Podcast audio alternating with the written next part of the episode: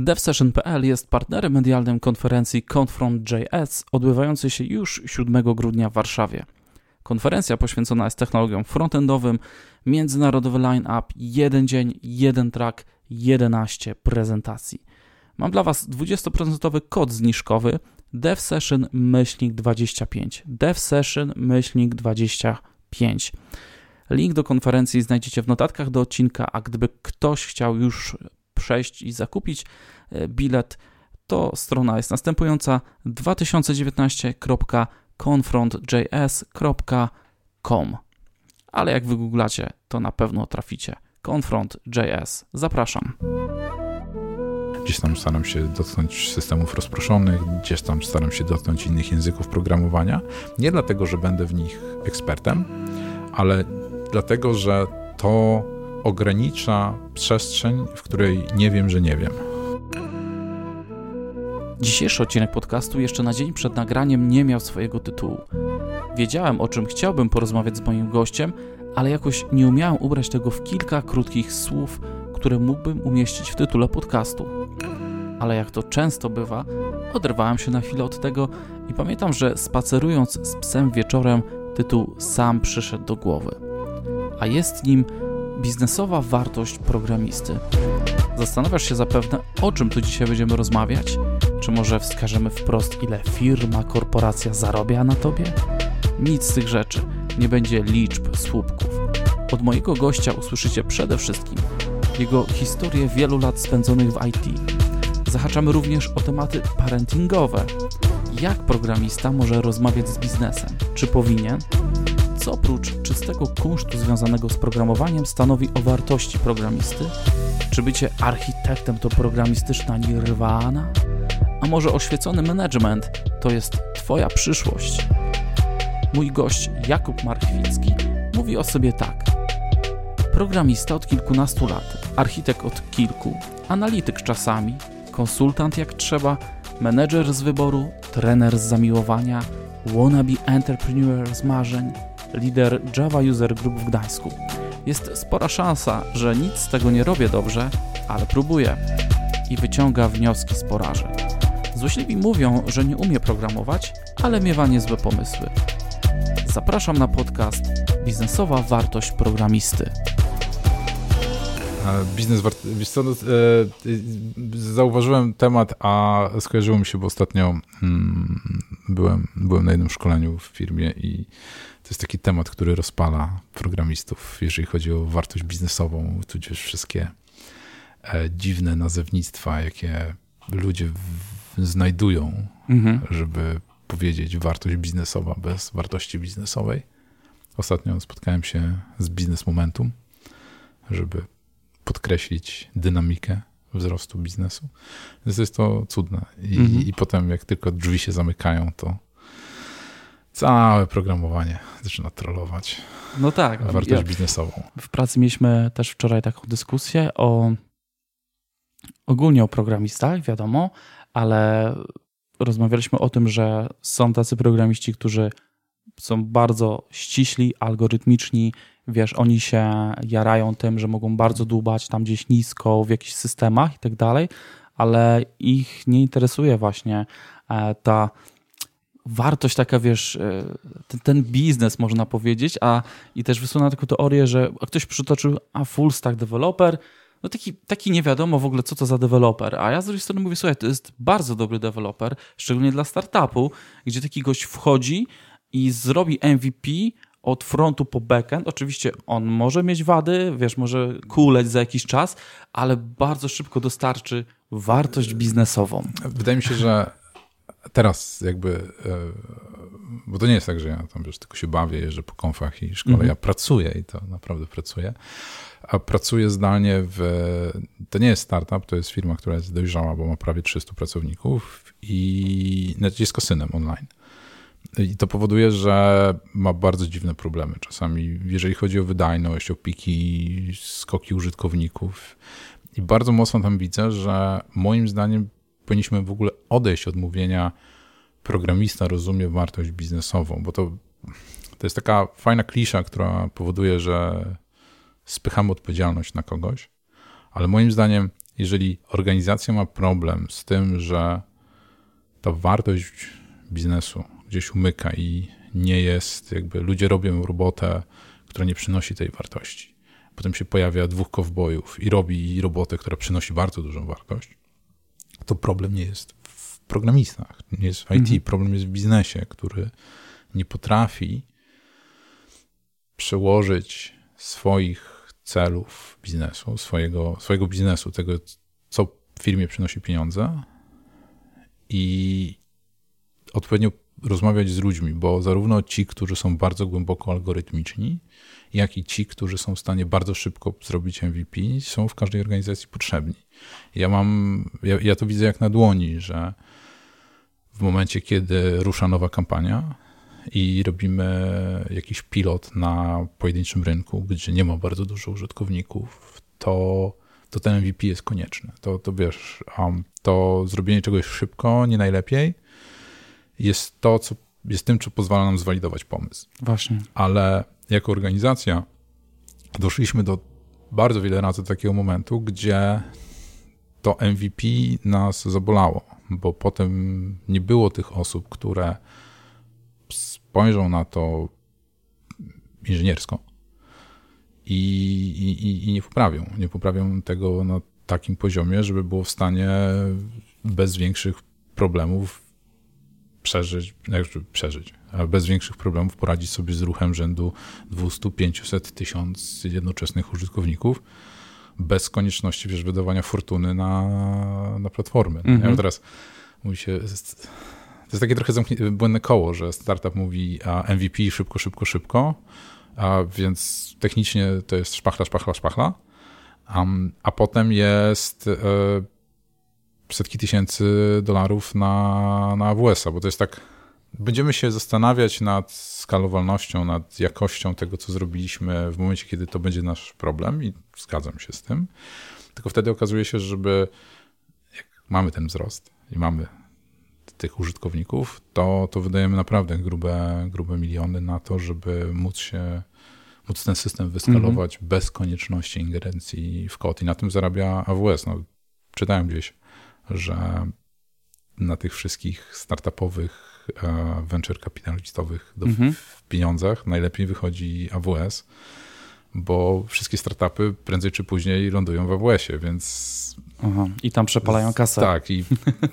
pieniądze idą w szerokim, szerokim strumieniu. Ale myślisz, że to by mogło iść równolegle, czyli e, ta walidacja, to przygotowanie MVP i już od razu nie wiedząc czego się tam, czy to wypali, czy nie, myśleć tak troszkę szerzej, że jest duża szansa, że wypali, więc już teraz myślmy o skalowalności, o, o optymalizacji pewnej takiej. Ja myślę, że no nie, no jak e, wiesz, zaczynasz e, od zera i masz swoich pię mhm. pierwszych pięciu użytkowników, to to naprawdę nie ma znaczenia.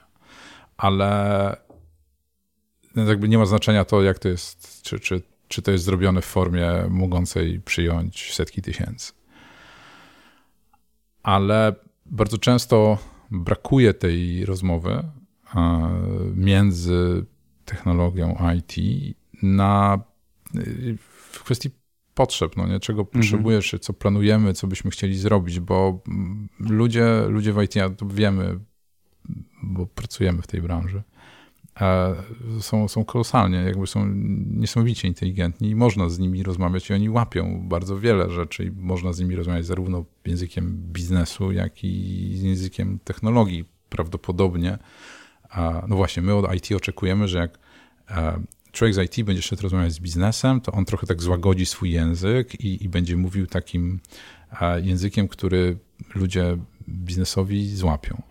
No ale z drugiej strony, jak biznes przychodzi do IT, to tam wiesz, wyciąga gruba rura, mm. KPI, OKR i tam inne, inne różne dziwne metryki, które dla osób, które nie siedzą w tym, nic nie mówią. I myślę, że zmieniając, jakby zmniejszając ten język w jedną i drugą stronę, okazuje się, że to nie jest kwestia taka, że a, programiści nie rozumieją wartości biznesowej. No nie, oni po prostu nie rozumieją, co się do nich mówi, bo to nie jest język, który oni rozumieją. Mm -hmm. są w drugą stronę. My nie możemy jako technicznie oczekiwać, że a biznes zrozumie technologię, no bo jej nie zrozumie, no bo my ją studiowaliśmy od my ją studiowaliśmy 5 lat, pracujemy w niej od 15 lat i to jest coś, co jest bardzo głęboko w nas, a, a nie tam, więc mhm. To wymaga jakiegoś tam, moim zdaniem, zmiękczenia języka i, i, i znalezienia tego, tego wspólnego, tego, tej, tej wspólnej nici mhm. komunikacji. I wtedy, moim zdaniem, ludzie z technologii, przynajmniej ci, z którymi mam dużo do czynienia, bardzo łatwo są w stanie przełożyć kwestie biznesu na kwestie techniczne i wiedzą, to zadziała, to nie zadziała. I są w stanie też uzasadnić to, co robią, nawet bardzo skomplikowane, kwestiami biznesowymi. No bo myślę, że możemy się poruszać po skrajnościach. To zawsze dobrze mm. robi. Mamy ten nowy projekt i zespół chciałby go napisać w skali nie, że hejtuję skalę, ale to po prostu przykład był w skali, mm ale mhm. może być dowolny mini we Sharpie, no nie? bo jest nowy trendy i na konferencji Microsoft mówi, że jest super. A dobrze, jakby biznes, product owner, menadżer mówi, dobrze, a czym jakby fajnie, nowa technologia, nowe zabawki, ciekawie, wiesz, functional, reactive, mm -hmm. whatever. A czy moglibyście to jakoś uzasadnić? W sensie zastanowić się, co to przyniesie, poza tym, że wdrożymy sobie nowy, nowy język programowania w naszym, w naszym sesie. No i, i taki zespół wraca i tam po tygodniu na przykład wraca z argumentacją, no bo e, my byśmy chcieli się nauczyć czegoś innego. No, I z tego potem się mhm. biorą memy. No ale odwróćmy sytuację. Jakby przychodzi zespół i mówi, chcielibyśmy poświęcić nie chcę powiedzieć dwa miesiące na refaktoryzację, ale chcielibyśmy poświęcić um, miesiąc, dwa sprinty na zbudowanie e, setupu do testów wydajnościowych, żeby być w stanie a, pewien, pewien, pewną część testów robić na przykład on deployment, albo mhm. co noc, albo regularnie. Chcielibyśmy e, spojrzeć na naszą aplikację, czy na funkcjonalności naszej aplikacji z punktu widzenia krytyczności dla klienta i powiedzieć, i zrobić sobie pewne takie reguły gry, że te elementy to jest ścieżka krytyczna użytkownika i to musi wytrzymać tyle i tyle, a to jest e, coś, co jest raz na sesję i musi wytrzymać tyle i tyle, a to jest robione batchem i musi wytrzymać tyle i tyle, a na dobrą sprawę po prostu musi się skończyć w nocy. Więc mamy, jakby chcielibyśmy jako zespół zrobić takie rozróżnienie i zrobić sobie jakieś testy do tego wydajnościowe. Obecnie nie mamy żadnych. Mhm. No i znowu jak biznes przychodzi, a powie, no okej, okay, no brzmi to legitnie, ale to zróbmy jakieś uzasadnienie, coś co, no to, to, to jest do napisania, to, to jest do stworzenia i to nie jest jakby rocket science, który, to jest coś, co jest osiągalne dla, dla ludzi technicznych, żeby, żeby napisać, że, żeby opisać, że ok, będziemy testować automatycznie, będziemy testować wydajnościowo, dzięki czemu ten, ten, ten, ten fuck up produkcyjny byłby do uniknięcia. No to mm -hmm myślę, że chodzi o taką rozmowę i ta, ta klisza wartość biznesowa jest taką kliszą, pod którą jakby chowamy, zamiatamy, to jest taki dywanik, pod który zamiatamy właśnie te, te elementy związane z brakiem, z brakiem tej rozmowy, takiej konkretnej, o faktach, o tym, co, co byśmy chcieli, mhm. o potrzebach. Często wiesz, w moich e, ostatnich takich rozmowach, e, dyskusjach i przemyśleniach e, pojawiają się właśnie uzas uzasadni metryki, KPI, -e, że czasem mówisz, ale ja bym chciał zrobić to, bo no to pomoże, to przyspieszy i rzucasz takie, wiesz, e, takie puste słowa, można powiedzieć, takie obietnice, ale za tym nie idzie właśnie żadna e, pomierzenie, mierzalność tego. To jest duży problem, że nie ma takich. Na początku jest ciężko, bo nie ma żadnej metryki, ty nawet nie masz punktu odniesienia. W sensie jakbyśmy się trzymali tej hmm. wydajności, testów wydajnościowych.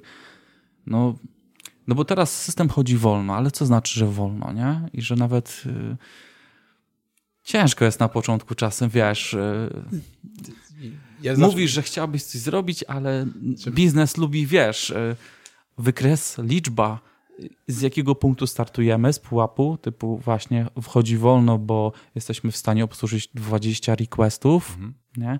ale chcielibyśmy dojść do 100 na przykład i musimy to pomierzyć. Musimy wiedzieć, kiedy te 100 osiągamy i to jest coś, co nas y, satysfakcjonuje, nie musimy dalej spędzać czasu na jakiejś optymalizacji, nie? Trochę, trochę jest tak, że biznes lubi liczby i lubi, lubi duże liczby, a, czyli moim zdaniem nie oceniając i nie, nie wnikając, e, zawsze jak przyjdziesz do kogoś, kto, się kto ma w stopce Business Development Manager i zajmuje się w zasadzie sprzedażą albo prowadzeniem biznesu i obiecasz mu 10 tysięcy e, versus powiesz, dasz mu gwarancję na 100, to on oczywiście wybierze obietnicę 10 tysięcy, no nie?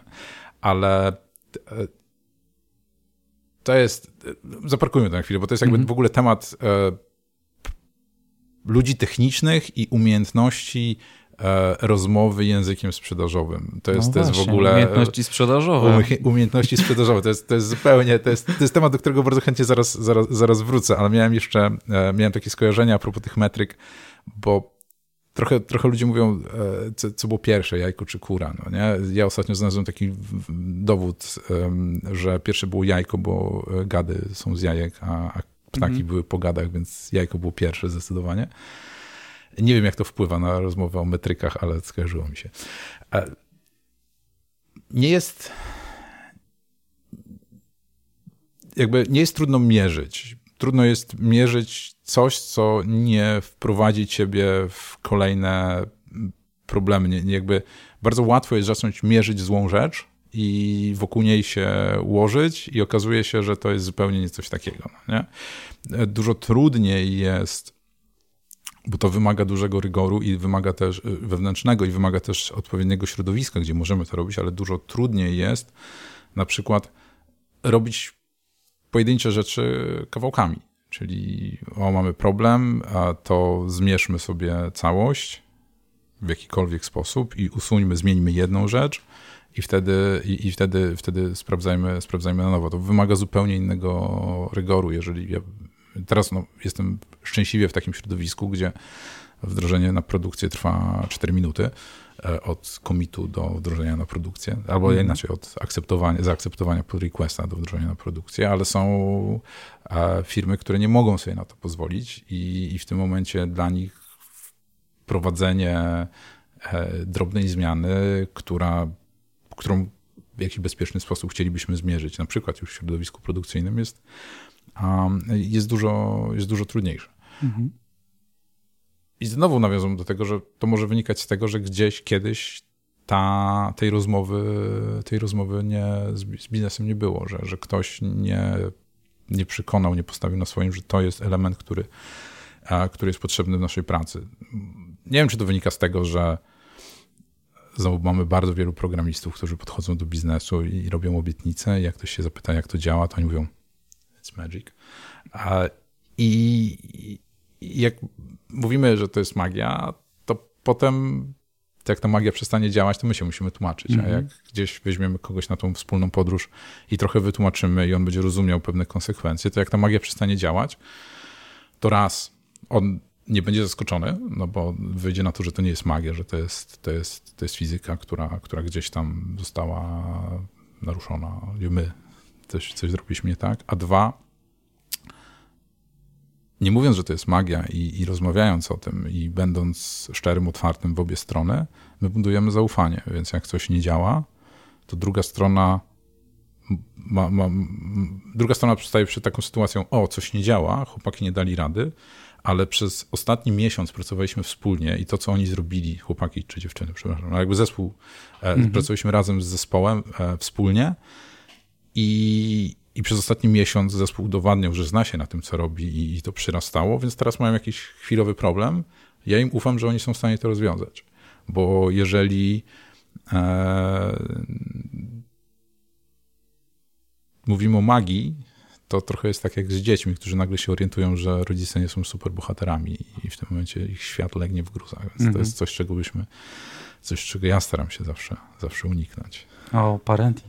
Wczoraj tak. byłem na seminarium, słuchaj, właśnie e, seminarium się nazywało Jestem OK, jaki jestem.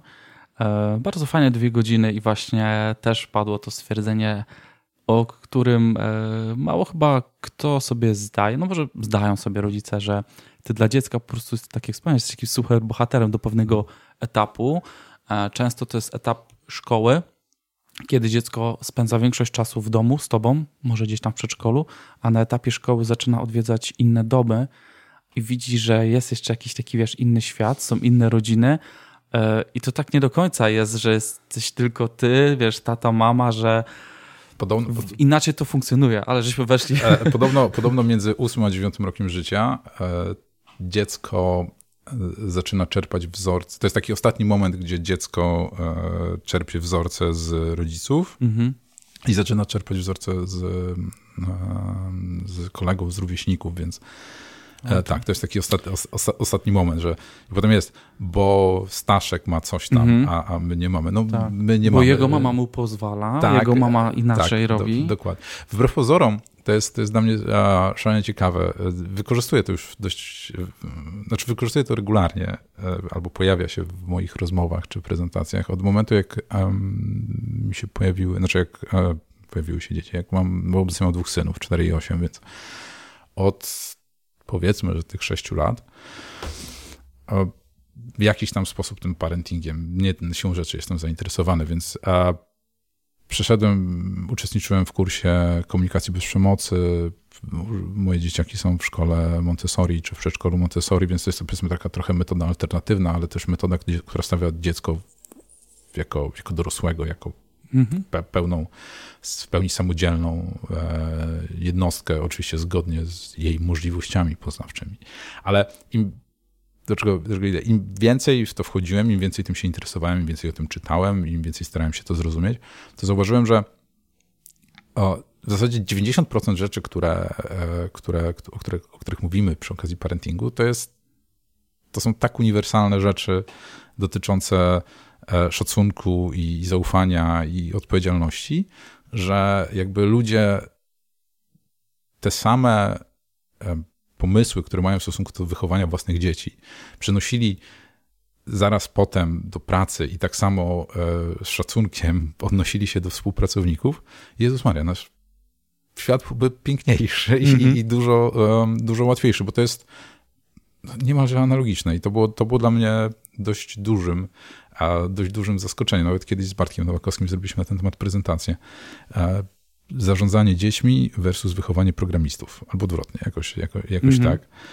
I, I, nie spoilerując, e, właśnie wyciągaliśmy różne takie sytuacje, które, które były analogiczne. To gdzieś jest do zobaczenia w internetach. Okej, okay, podlinkujemy, jak już opublikujemy podcast. E, rozmawiamy sobie, mhm. fajnie, ale zabrakło mi jednego. Nie poruszyliśmy jeszcze, nie zapytałem się, kim jest Jakub skąd Jakub wziął się w programowaniu. Taka. Opowiedz swoją historię. Kim aktualnie dzisiaj jesteś, jak się postrzegasz i jak się znalazłeś potem w branży IT? Bardzo, bardzo mi się podoba, bo e, słucham regularnie e, Twoich podcastów. E, pewnie dlatego, że one nie są codziennie albo co, co raz w tygodniu, więc jestem w stanie e, być w miarę na bieżąco. Przy, przygotowywałeś się na to pytanie? E, nie, nie, nie, ale jakby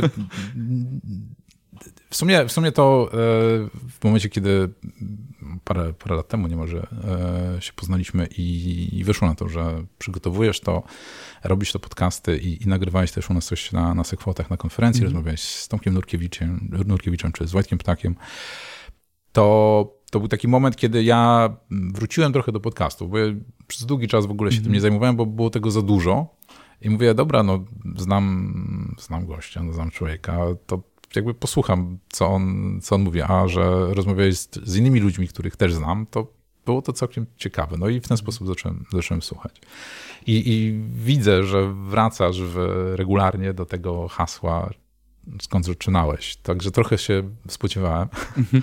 E, ja zaczynałem od Atari 65XE, e, które nie miało magnetofonu, ale miało stację dysków i, i, i mój tata to kupił jak Atari 65XE było na topie. A wtedy przepisywałem e, listeningi z Byte'a. E, chyba nie bardzo wiedząc, o co w tym chodzi, ale, ale coś, tam, coś tam działało. I to, był moja taki, to była moja pierwsza styczność z komputerem. Pamiętam, że jeździliśmy do Żaka w Gdańsku na giełdę komputerową po, po gry i, i no bo nie miałem kaseciak, nie miałem kaset, kaset, więc ciężko było to przegrywać. Ojciec był zrozpaczony, że w zasadzie za cztery gry musiał wydać swoją niemalże politechniczną tygodniówkę, czy tam dniówkę, żeby, żeby dzieciak mógł w cztery gry pograć, no ale coś tam się, coś tam się udawało, coś tam się udawało zrobić.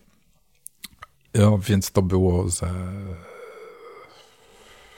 25 lat temu, coś takiego. I potem, potem się pojawiło 286 w domu. Atari sprzedaliśmy i to chyba jeszcze tak za normalne pieniądze, bo to mm -hmm. był jeszcze ten moment. Potem się pojawił, e, potem się pojawił 286 z tego względu, że po prostu e, stał się maszyną do pisania. A, I to był, to był e, ja, ja, to zapamiętam, zapamiętam chyba do dzisiaj, do końca życia. To była szalona maszyna, 640, nie, 1 MB RAMu, 10 MB twardego dysku, e, dwie stacje dyskietek, e, przycisk turbo. I on naprawdę działał. Jak się go wcisnęło w tą stronę, to, e, to przestawało działać. Znaczy wszystko było wolniej. A, ale ja na tym głównie grałem, a, a, a ojciec e, pisał w edytorze tekstu tag. Nie wiem, czy. Nie, nie, nie kojarzę. nie kojarzę. Ale to jest, to jest też świetna historia o wartości biznesowej. To jest edytor, który powstał w Polsce, pisany przez Polaków. Nie będę wymieniał nazwisk, bo ci ludzie nadal są w branży IT.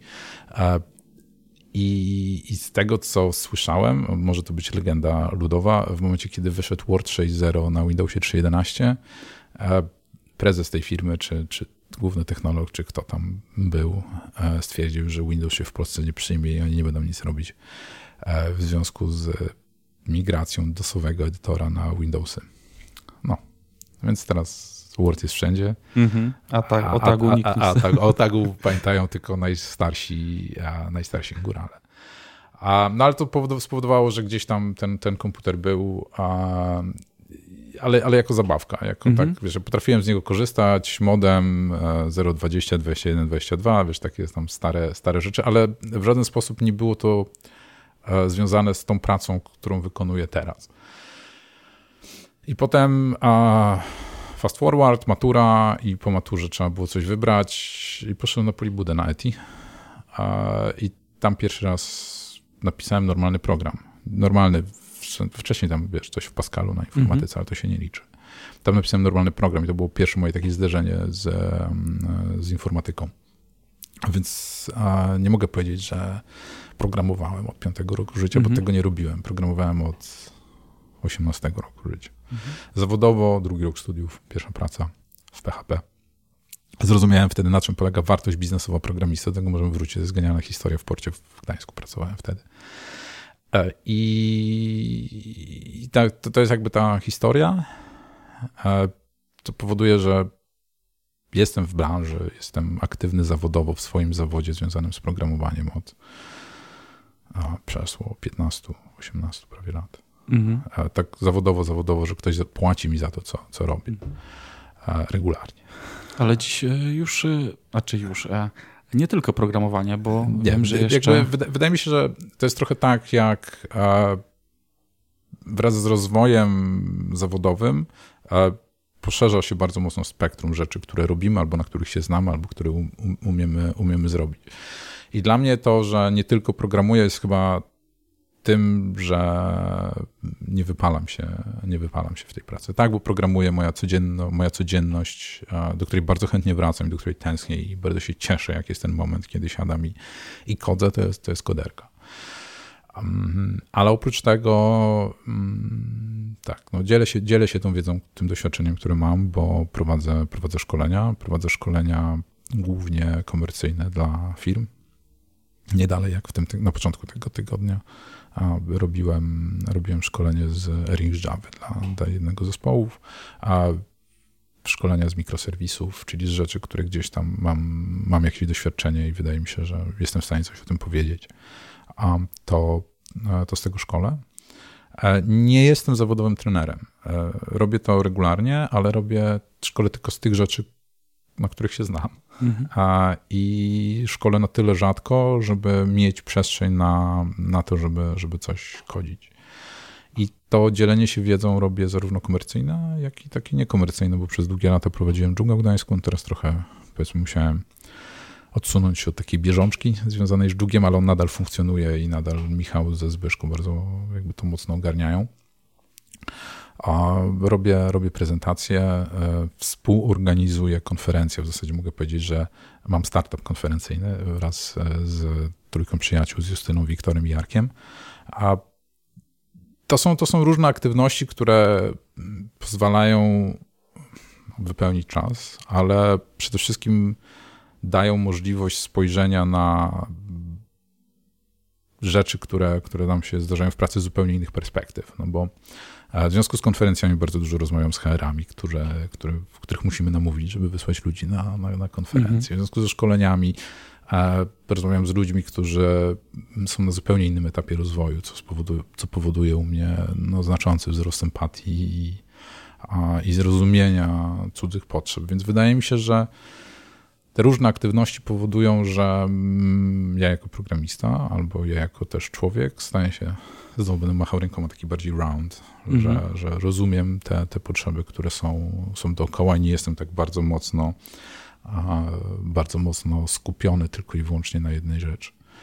Czy to wypełnia znamiona, e, wiesz, wartości biznesowej? Mm -hmm. Nie wiem, wydaje mi się, że to jest, to jest jakby to hasło wartość biznesowa, które gdzieś tam się przewijało i będzie przewijać.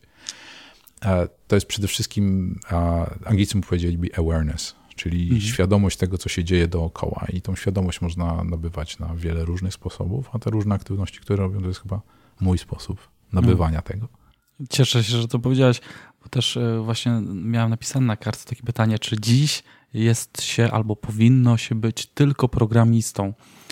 No i tak a, e, ja tak. Wiem, że są osoby, które i są ta, takie osoby potrzebne, które będą tylko programować robić to dobrze, ale są też z drugiej strony osoby takie jak ty, ja, które szukają czegoś dodatkowego, że samo programowanie, sama koderka yy, jakoś nie wystarcza. Ja nie umiem jeszcze tego yy, wyjaśnić, dlaczego tak jest, bo to gdzieś pewnie siedzi głęboko, może w nas skąd takie potrzeby się biorą, nie? E, wydaje mi rozmawiałem o tym kiedyś, o podobnych tematach z którymś z, z przyjaciół, z konferencyjnych przyjaciół i doszliśmy do takiego wniosku, że mieliśmy to szczęście rozpocząć pracę w programowaniu, w IT. E, nazwaliśmy to na drugiej fali polskiego IT Pierwsza fala polskiego IT to był edytor Tak, to była Odra, to były pierwsze takie, no, profesor, e, profesor, e, profesor z Komarchu, tutaj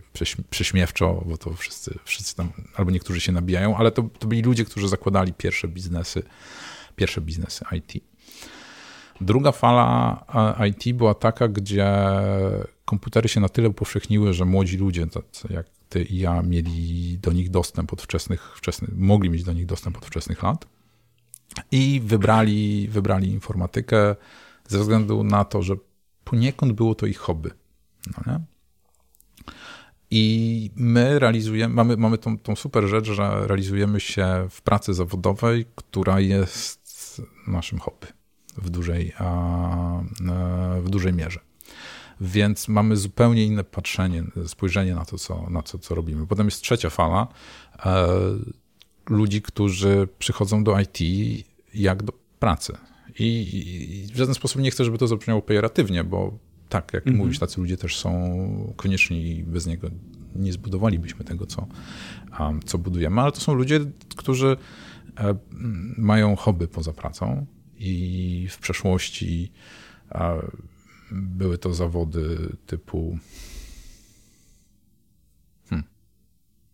Nie, nie, nie, powszechne, to się po prostu tak, upowszechniło. Tak, by, by, były zawody, były, były zawody, których nie ludzie. elitarne. Tak, do których ludzie chodzili, nie wiem. E, nie, nie chcę, żeby to zabrzmiało mhm. w jakiś sposób pejoratywny, ale nie, moja mama była nauczycielką i chodziła do szkoły i uwielbiała swoją pracę, uwielbiała pracować z, e, z młodzieżą, bo ona uczyła w technikum. Ale po wszystkim wracała do domu i jak sprawdziła klasówki, to ona miała swoje hobby. Ona miała inne rzeczy, które ją fascynowały, mm. które lubiła robić. Oczywiście optymalizując, okazuje się, że często tym hobby dla ludzi może być gotowanie, bo akurat trzeba wyżywić rodzinę, ale sprawia im to Friday, jest to coś innego. I to jest ta trzecia, ta trzecia fala. To jest praca i to, i to jest normalny, wiesz, job. I, I obecnie mamy tak, że są te wszystkie trzy, e, trzy aktywności. Do, znaczy są ludzie, którzy są od samego początku, są ludzie, którzy we, weszli w, te, w to tak jak my. E, to jest też dość ciekawe, bo jesteśmy tą falą, która e, jest na tyle długo w IT, że zaczyna brać odpowiedzialność za to, co się dzieje w firmach, e, dochodzi do menedżerskich pozycji, do, do zarządczych pozycji, będąc od samego początku w IT. To jest, to jest dość unikalne, jeżeli chodzi o polski rynek.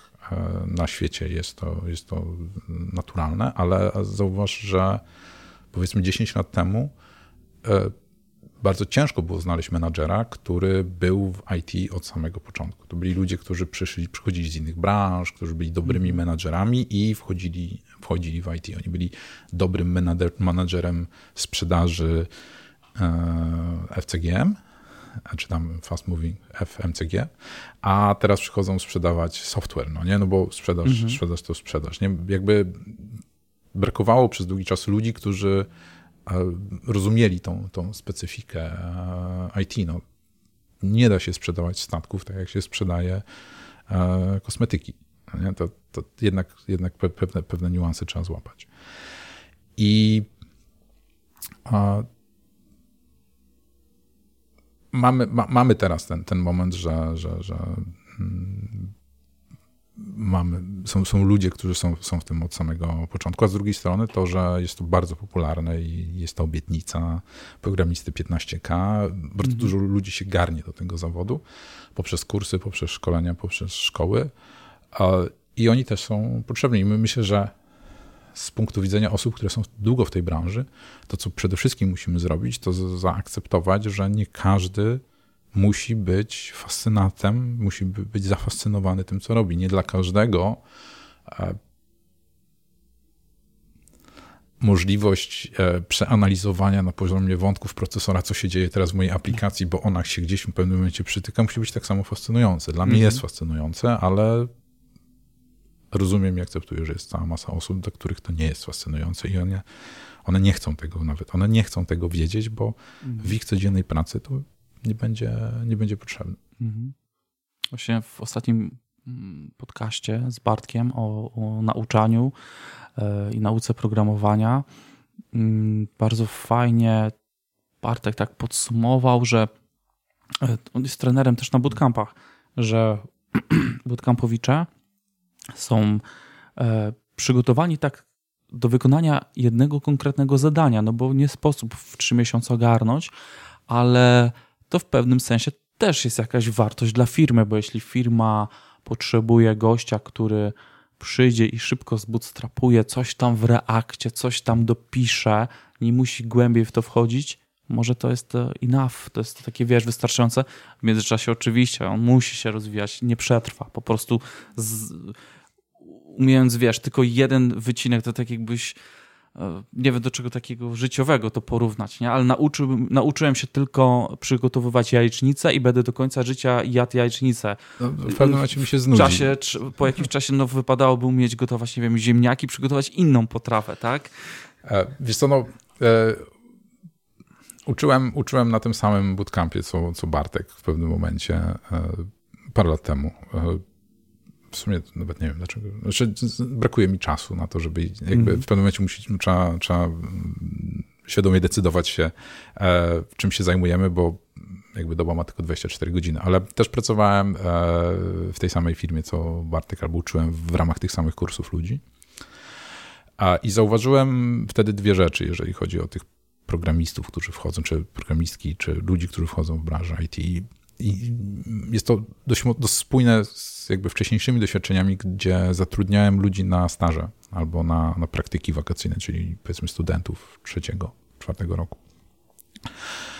To jest bardzo duża odpowiedzialność na organizacji, na firmie a, i bardzo duża odpowiedzialność na ludziach, którzy są w tej firmie. A, na firmie, dlatego że, tak jak dokładnie Bartek powiedział, to nie są ludzie, którzy są w stanie samodzielnie cokolwiek zrobić. To musimy sobie przyjąć. W pewnym momencie e, mój kot cię atakuje.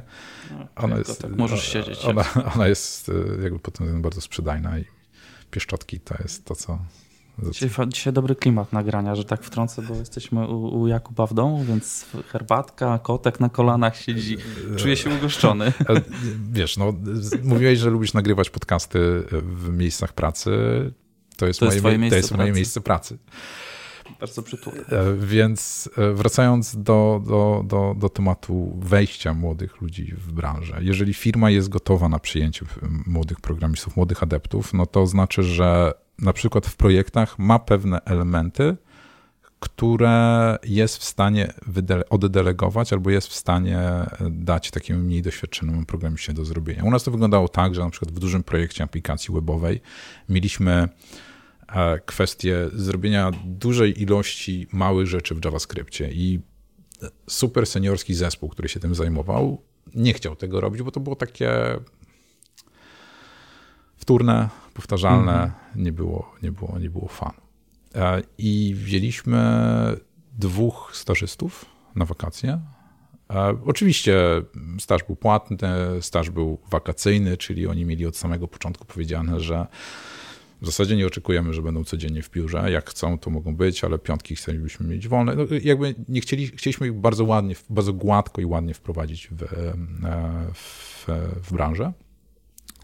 No i dostali, dostali robotę, która, która była do, do zrobienia. I dla nich to było super, bo dla nich to była pierwsza praca i oni się nauczyli całej masy rzeczy, której nie mieli na studiach. Dla nich też to było zadanie łatwe, ale zrozumieli całą otoczkę, która funkcjonuje wokół tego. Skramy, planowania, komunikację, interakcje między, między ludźmi. To było super. Czyli organizacja musi być gotowa na to, żeby przyjąć młodych adeptów. Czyli musi mieć jakieś te elementy, gdzie oni będą w stanie na w miarę bezpiecznym gruncie się czegoś nauczyć jak pracowałem z ludźmi na bootcampach i szkoliłem ich, to mówiłem im dokładnie to samo, że jak wybieracie teraz firmę, czy macie możliwość wyboru firmy, która, z którą będziecie pracować, to nie jest rozmowa rekrutacyjna. Oni, firma was nie ma co rekrutować, bo wszyscy wiedzą, że przez trzy miesiące nie jesteście w stanie się nauczyć bardzo dużo. Ale to wy musicie rekrutować firmę, to wy musicie zrozumieć, czy firma, do której idziecie, wy jako osoby, które -hmm. wchodzą w tą branżę, czy firma, do której idziecie, jest w stanie wam zagwarantować to, że dostaniecie mentora, że będziecie mieli projekt, gdzie nie będziecie wrzuceni na głęboką wodę. No bo jak ja wrzucam teraz projekt na środowisko produkcyjne i widzę, że po 30 minutach mm, kod wybucha, bo mamy out of memory exception, to ja wiem gdzie, wiem, gdzie szukać. Wiem, jak, wiem, co zrobić z aplikacją, żeby dostać mhm. odpowiednie dane, wiem, jak ich szukać i wiem, jak połączyć sobie kod mojej aplikacji z tym, co jest mam na wykresie wątków czy na, na zrzucie pamięci, żeby połączyć kropki i coś usunąć, wdrożyć jeszcze raz i o, działa. Osoba, która ma pół roku doświadczenia, dwa lata doświadczenia, jakby nie ma, nie jest w stanie na, na, mhm. na to spojrzeć, więc my musimy jej dobierać zadania takie, gdzie i to jest nasza odpowiedzialność jako mentora, jako, jako, jako firmy, gdzie ona na takie rzeczy nie trafi, albo nie trafi od razu, a jak trafi, to będzie miała kogoś, kto, kto, kto będzie ich wspierał. Bo to są ludzie, którzy są szalenie ambitni, oni bardzo by chcieli, ale oni nie mają tej wiedzy. I, a czasami okazywało się tak, że oni spędzali godziny próbując rozwiązać problemy metodą prób i błędów, Stack Overflowem i tak dalej, tylko szli gorzej i gorzej, jakby wciąż coraz głębsze, mm -hmm. głębsze nory, a przychodząc z doświadczeniem, byliśmy w stanie rozwiązać ich problem w minutę, bo po prostu mhm. było to dla nas oczywiste. I e, to jest, to jest to, co moim zdaniem organizacja musi, e, musi zrobić. I z moich kursantów niektórzy trafili świetnie, niektórzy trafili właśnie w takie środowisko, były um, trzy lata temu.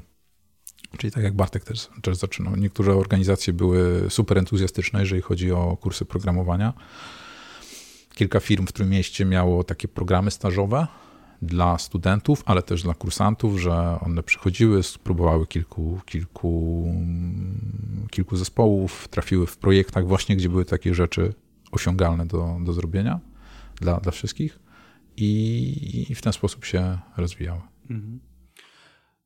Cieszę się. Znowu mi przyszła myśl, jak ja lubię, jak fajnie się rozmowa toczy i przyszła myśl. Sobie rozmawialiśmy o tym wychowaniu, o parentingu. I teraz mam taką myśl, że e, jak pracuję z kimś w zespole, e, to, to jest właśnie, nie mówię, że staram się być takim, wiesz, rodzicem, ale gdzieś coś siedzi we mnie takiego lekko mentorskiego z nauczyciela i wychodzę z założenia, że lepiej, żebym ja tą osobę, która widzę, że kuleje w jakimś temacie, pokierował, przyuczył, bo to jest nie tylko dla jej dobra, tylko też mi będzie lżej za chwilę, no bo będzie miała doświadczenie, nie będę musiał już się, wiesz, tam babrać. I teraz się zastanawiam, bo wiem, miałem sygnał od osób, że trafiają właśnie do zespołów, gdzie no, trafiają na, za przeproszeniem, strasznych dupków, którzy ani nie pokażą, wiesz, ego po prostu do sufitu, no skoro jesteś w firmie, ktoś cię zrekrutował, no to, to nie wiem, to sobie radź, nie? Mimo, że nikt nie pomagał i tak dalej, ale w sumie dla dobra ogółu, no dla dobra zespołu e, sanie na rynku jest. On nie jest żadnym zagrożeniem mhm. dla ciebie, ten, ta, pewnie ta osoba w zespole. To nie jest tak, że wy teraz tutaj rywalizujecie, nie? I no mam tu taki właśnie trochę problem, że niektórzy chyba nie kumają tej gry zespołowej. E, to e, chyba Kuba Nabrdalik regularnie na jakichś prezentacjach mówił, że programowanie to jest sport zespołowy i, i jakby nie da się z tym nie zgodzić. E, ja miałem regularnie takie pytanie na bootcampach, dlaczego ja szkolę ludzi na bootcampach, czy ja się nie boję, że oni zabiorą moją mhm. pracę. I jakby moja reakcja była, no, z całym szacunkiem, ale nie, no bo jest między nami 15-20 lat różnicy doświadczenia i, i nie ma szans, żebyście zabrali moją, mo, moją pracę. Co więcej, ja uważam, że to jest genialne, bo tacy ludzie zdejmą z moich obowiązków całą masę rzeczy, których ja nie chciałbym robić, bo jest czasami powtarzalne, a dla nich jest fascynujące, mm -hmm. jest, jest uczące się. E, było też pytanie, kiedyś dostałem takie pytanie, dlaczego a dlaczego uczę, uczę, uczę ludzi, dlaczego poświęcam tyle czasu na, na dżugi, na warsztaty. Robiliśmy Jugademy, czyli takie mm, wykłady z podstaw, jeżeli chodzi o Java dla ludzi, którzy wchodzą. To, było, to miało być komplementarne wobec tego, co jest na kursach, czyli na kursach oni mają jeden build system, to my pokażemy im drugi, żeby jakby coś, coś się dowiedzieli. I ja mówiłem, że ja to robię dlatego, że ja potem z tymi ludźmi będę pracował. Ja tych ludzi będę chciał zatrudniać u siebie w firmie czy w zespołach, które oni się będą pojawiać w tych rekrutacjach. Ja chciałbym dać im przestrzeń, gdzie oni zarażą się pewnymi rzeczami, których ja później nie będę musiał ich uczyć, uczyć od podstaw. To było takie bardzo pod tym względem egoistyczne, że ja nie chciałem mieć później problemu, więc adresowaliśmy mm -hmm. go adresowaliśmy go dużo, dużo wcześniej. Co więcej, obecnie e, firmy, które siedzą jakkolwiek w sztucznej inteligencji, no to właśnie biorą takich ludzi po kursach, dlatego żeby, no, nie wiem, robili algorytmiczne czyszczenia danych, przygotowywali pewne rzeczy i oni się w tym doskonale sprawdzają. Dla nich to jest jakaś sztuka programowania, gdzie oni się doszkalają i stają się coraz lepsi, a firmy dzięki temu mają jakby są w stanie dobierać zadania, dobierać ludzi do zadań i, mhm. i tyle. Ja nie wierzę w zespoły, w dobre zespoły, które mają samych super seniorów, albo mają tylko i wyłącznie ludzi, którzy skupiają się na możliwie najlepszym technicznym rozwiązaniu. To, to musi być balans i ta dynamika zespołu mhm. musi gdzieś tam funkcjonować. Choćby dlatego, że są te takie rutynowe zadania, tak. które AI jeszcze nie wykonuje za nas. No, może, jeszcze chwilę nie będzie. Może kiedyś, nie? I no, no ktoś to musi zrobić, tak? I taki, taka osoba z doświadczeniem może niechętnie e, do tego podchodzić. E, co ty na to, żebyśmy przeskoczyli do gdańskiego portu, o którym e, wspomniałeś A, wcześniej? Wartość biznesowa. Bo, bo to było na, twoim, e, na twoich początku, tak? To była, to była pierwsza praca, którą... A, to fajnie się spina z bootcampowiczami, którzy też idą do pierwszej pracy. To była, to była pierwsza praca, którą miałem. Wyglądało to tak, że na drugim albo trzecim roku studiów poszedłem na praktyki do gdańskiego portu, do zarządu do Zarządu Morskiego Portu w Gdańsku, się chyba tak nazywało. I e, praktyki polegały na tym, że składałem komputery, bo wtedy się składało komputery. Ale rozmawiałem tam z różnymi ludźmi. To nie była duża firma, to była jakby firma, przy, firma IT przy porcie gdańskim. Trafiłem tam, bo moja mama pracowała gdzieś tam w porcie i po prostu zapytała, czy nie wzięliby studenta na praktyki. Zawsze ktoś się do skręcania komputerów przyda. Wtedy też miałem, e, wtedy też zrozumiałem, na czym polega bezpieczeństwo haseł, bo wszyscy w porcie mieli to samo hasło do poczty, które było na stałe zapisane w stacjonarnym komputerze, którego używali. To był taki duży mindfuck wtedy dla mnie, że tak też można. Ale e, rozmawiałem z ludźmi i potem było, że wracam na studiach, a co będę robił na studiach, a, a co, coś tam, coś tam i, i, i wyszło na to, że może jakbym chciał, to oni też pisali, był taki drugi pokój, gdzie były, było dwóch chłopaków i dwie, dwie, dwóch mężczyzn dwie kobiety, 50-50 diversity. I oni programowali. I programowali na e, mainframe'ie, na 4GL-u e, IBM-owym e, systemy do zarządzania, do awizacji statków, do zarządzania majątkiem w porcie i tak dalej. Więc jakby każdy pracownik portu miał końcówkę terminalową, no, stare czasy, no nie, terminale, mm -hmm terminal był podpięty do, do mainframe'u, który do wielkiej szafy, który sta, która stała w jednym pokoju. To była baza danych e, Informixowa z nie wiem, serwerem aplikacyjnym, do którym pisaliśmy w 4GL-u. I to sobie super działało e, w latach 90. i na początku lat 2000, ale gdzieś tam powoli przestawało funkcjonować, bo wszedł internet.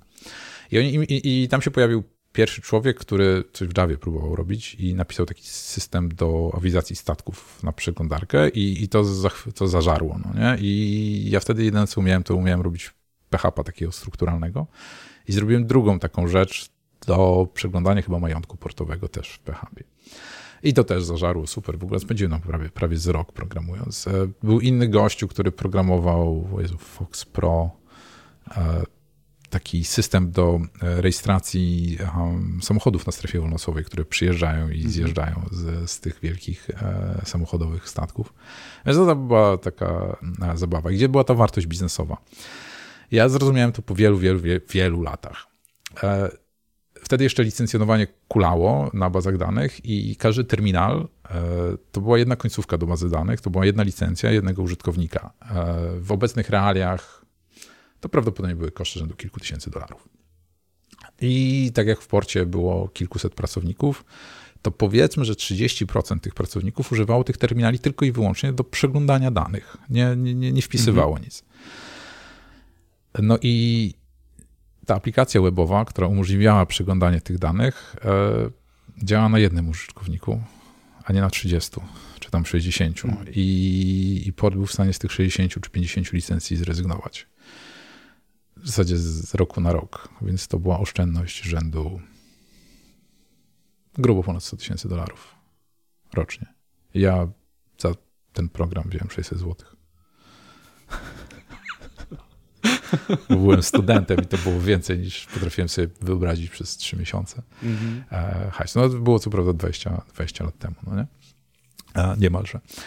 Więc zrozumiałem wartość, wartość -hmm. biznesową, że pracujemy, zrozumiałem to po latach oczywiście, ale że pracujemy w branży, gdzie e, wartość tego, co robimy, nie jest mierzona ilością czasu, który spędzimy, bo impact, który mamy, jakby tak, impact, który jesteśmy w stanie zrobić, jest dużo, dużo, dużo, dużo większy. Stąd są też czasami te absurdalne ceny za, za pewne rzeczy, pewne usługi, bo my wiemy, że fast forward. Teraz wchodząc do organizacji i naprawiając im pewien proces continuous delivery albo przy, poprawiając komunikację między zespołami, e, to nie jest kwestia spędzenia dwóch dni na warsztacie.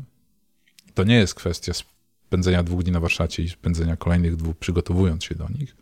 To jest kwestia codziennych oszczędności idących w setki tysięcy, a czasami setki tysięcy złotych. Więc to jest, to jest kolosalna odpowiedzialność też, którą, którą mamy na sobie jako, jako ludzie w branży IT. Mhm. E, to ja mam do Ciebie pytanie teraz. Jak wchodzisz do organizacji, która nie do końca jeszcze jest przekonana, że, że jest problem, albo może widzi trochę ten problem, ale nie bardzo wierzy, w, e, że coś go rozwiąże. E, jak im przekonujecie? Przykład z życia mówimy do biznesów czy do konsultantów, może wprost, że jeszcze są taką warstwą piśnienią, że no my musimy tu trochę coś zrefaktorować, bo się już nam trochę na, nabrudziło. Oni na słowo refaktoring już są uczuleni, tam już jest, wiesz, żółta lampka, bo wiedzą, że to ten, no i no ale czemu to trzeba znowu refaktorować, nie? Albo mówisz, no ja bym chciał tu trochę czasu wziąć na, na testy, czy uważam, że brakuje właśnie nam warsztatu takiej z komunikacji, z pozyskiwania trochę wymagań. No i, i pierwszy zarzut, no ale, ale biznes, ale klient za to nie zapłaci, bo to są nasze wewnętrzne sprawy, więc po co mamy w to inwestować? To jest, Jak sobie radzisz z e, takimi rzeczami? Jak gdzieś czytałem, gdzieś słyszałem mm, analogię z, z hydraulikiem albo z specem. Ostatnio zmywarka nam się zepsuła i przyszedł gościu od zmywarki. A przyszedł pan, e, podszedł do mojej zmywarki, e, zapukał dwa razy, i powiedział, tam włączył, wyłączył, zobaczył, że nie działa, ale tam coś mrugnęło i tak dalej i powiedział tak. E, to jest prawdopodobnie płyta główna 300, ale płyta główna nigdy nie sama z siebie się nie pali, więc coś innego jest i to pewnie będą pewnie kolejne 300.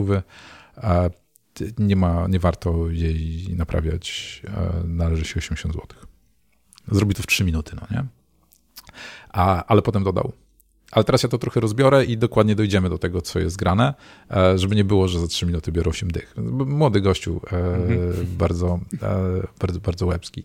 Po czym rozebrał tą zmywarkę i doszedł do tego, po której nitce coś tam, znaczy po której... Mm, no, której, Gdzieś tam ścieżce. Po której ścieżce coś mhm. tam e, zwarło i doszedł do tego, że jakby policzył ścieżki i stwierdził, ok, to muszę rozebrać ten moduł i okazało się, że w tamtym module coś kapało i było zwarcie.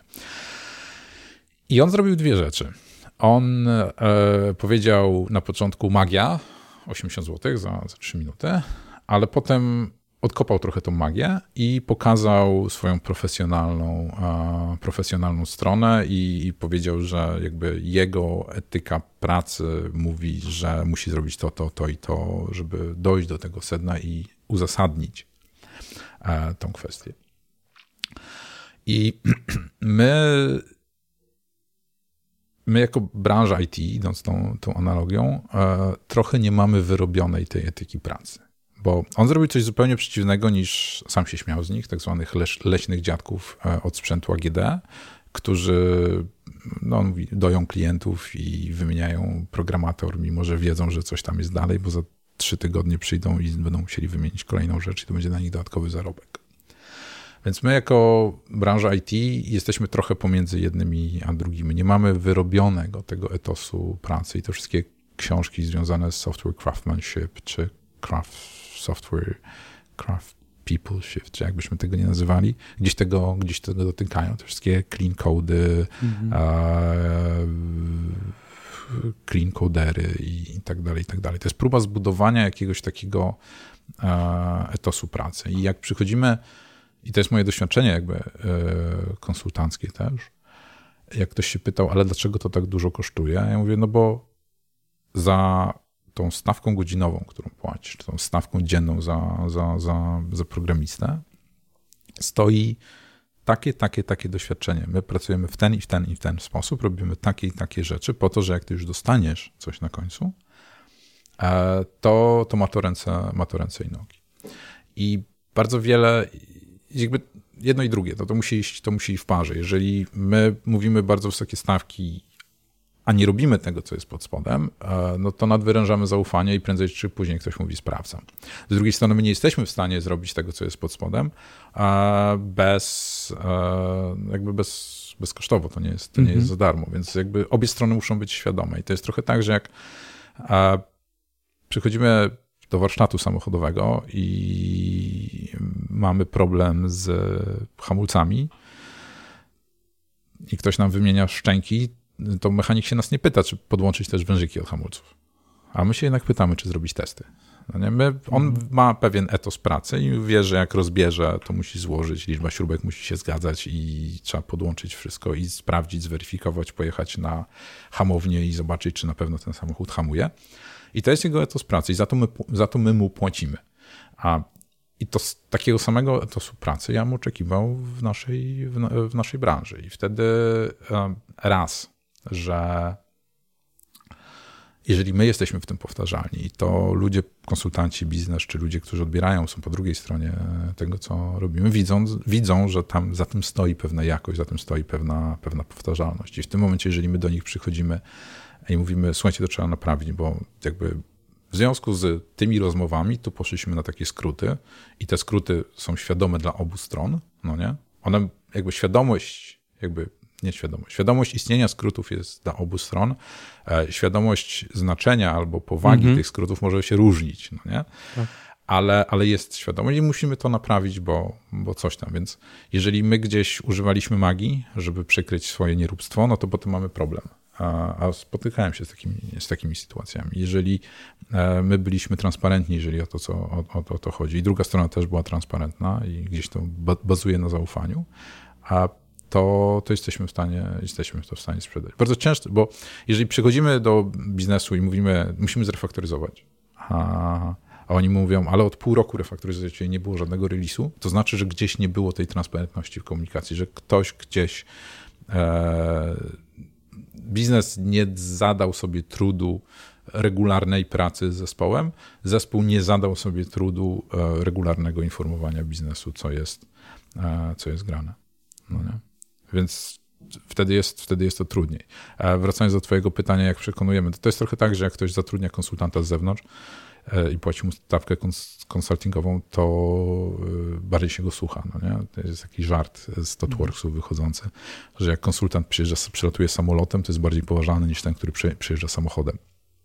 I w sumie chyba na tym etapie, jak już go zatrudnia, wynajmuje jakkolwiek, myślę, że już jest trochę przekonany, że no nie bierze go przecież po to, żeby potem na końcu stwierdzić, on gada farmazony, nie? I tak. tylko po to go wzięliśmy, żeby, to prawda. wiesz... A, a co ciekawe, w ogromnej większości przypadków ta wiedza, jak coś naprawić, jest wewnątrz organizacji. Pierwszą rzeczą, którą robi mhm. konsultant, to jest idzie i rozmawia ze wszystkimi w okolicy, pytając, co jest grane, i ci ludzie mu mówią, jaki jest problem, i on w zasadzie ten problem tylko i wyłącznie parafrazuje e, i, i, idzie dalej. No bo bo nie ma tej komunikacji, bo no nie, właśnie, ma tego zaufa nie ma tego zaufania między jedną, jedną a drugą mhm. stroną. I łatwiej jest wziąć wziąć kogoś z zewnątrz, który zrobi tą robotę, której się komuś, komuś nie chciał robić. Niestety to tak bardzo często, bardzo często wygląda.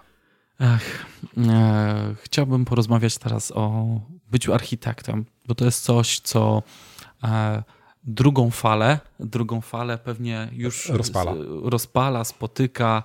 E, nawet teraz trwa w polskim IT taki dosyć głośny kurs. Mhm. E, Y, bycia, jakby zostania dobrym architektem. I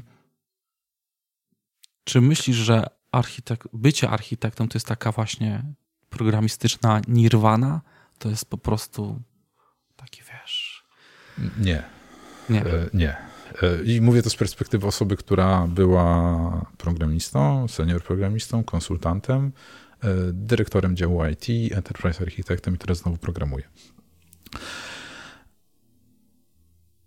to jest, to jest bardzo skomplikowane, bo rola, jakby koncepcja roli architekta jest kolosalna, kolosalnie się różni od organizacji do organizacji. E, to może być osoba, która będzie bardzo hands-on i bardzo mocno pracować z zespołem, żeby zbudować nowy, lepszy system, ale to może być osoba, która będzie totalnie oderwana od programowania. Są organizacje, są firmy w okolicy, nawet tutaj w Trójmieście, dla których rola architekta jest równoznaczna z tym, że ta osoba nie ma kodować.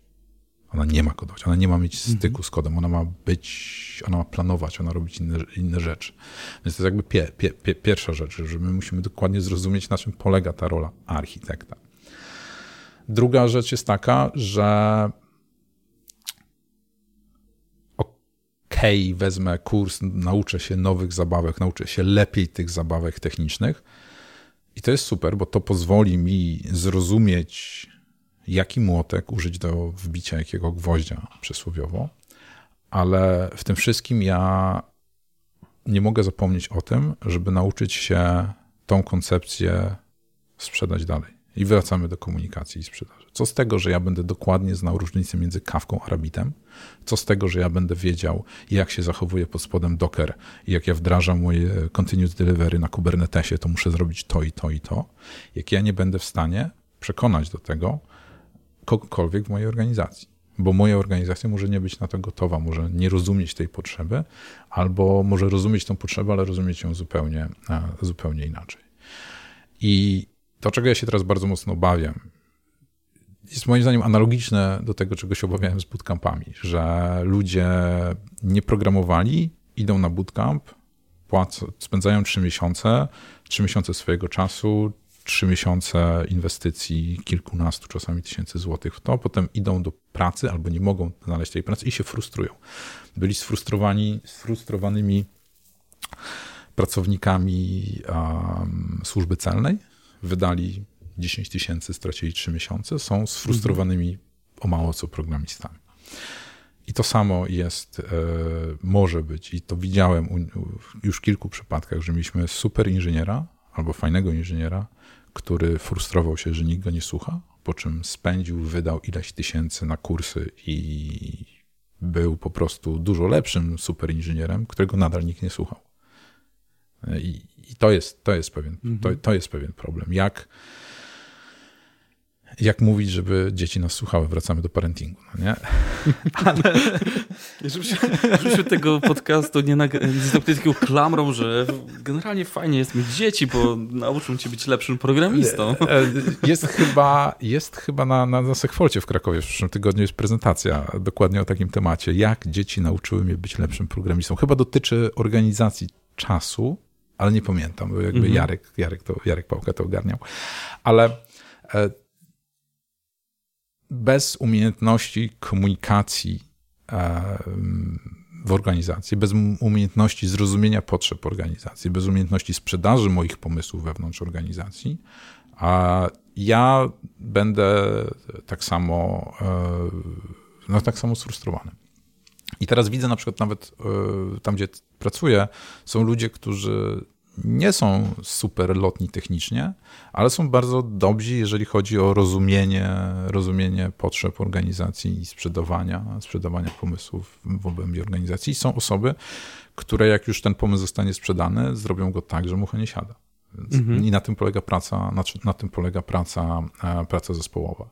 Wydaje mi się, że jeżeli ktoś będąc starszym programistą, czy będąc 6 lat w branży, nie nabył tej umiejętności sprzedawania pomysłów, nie miał się, nie miał się od kogo tego nauczyć, bo to chyba tak, tak wygląda, to zrobienie super kursu architektonicznego wcale go tego nie nauczy.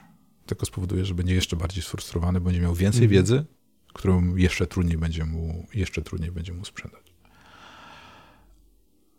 Może było zadać pytanie, jak ja się tego nauczyłem i skąd ja na przykład to wiem. U mnie to była kwestia mentora. Ja miałem, ja miałem to szczęście, że kilka razy na mojej ścieżce zawodowej trafiłem na bardzo, fajnych, bardzo fajne osoby, które nie uczyły mnie, bo to się tak nie odbywało, ale zabierały mnie na różne dziwne spotkania, które wydawały mi się zupełnie niepotrzebne z punktu widzenia programisty, czy starszego programisty, ale dawały mi kolosalnie dużo rzeczy. Ja na przykład przez pewien czas pracowałem jako sales support, technical sales support.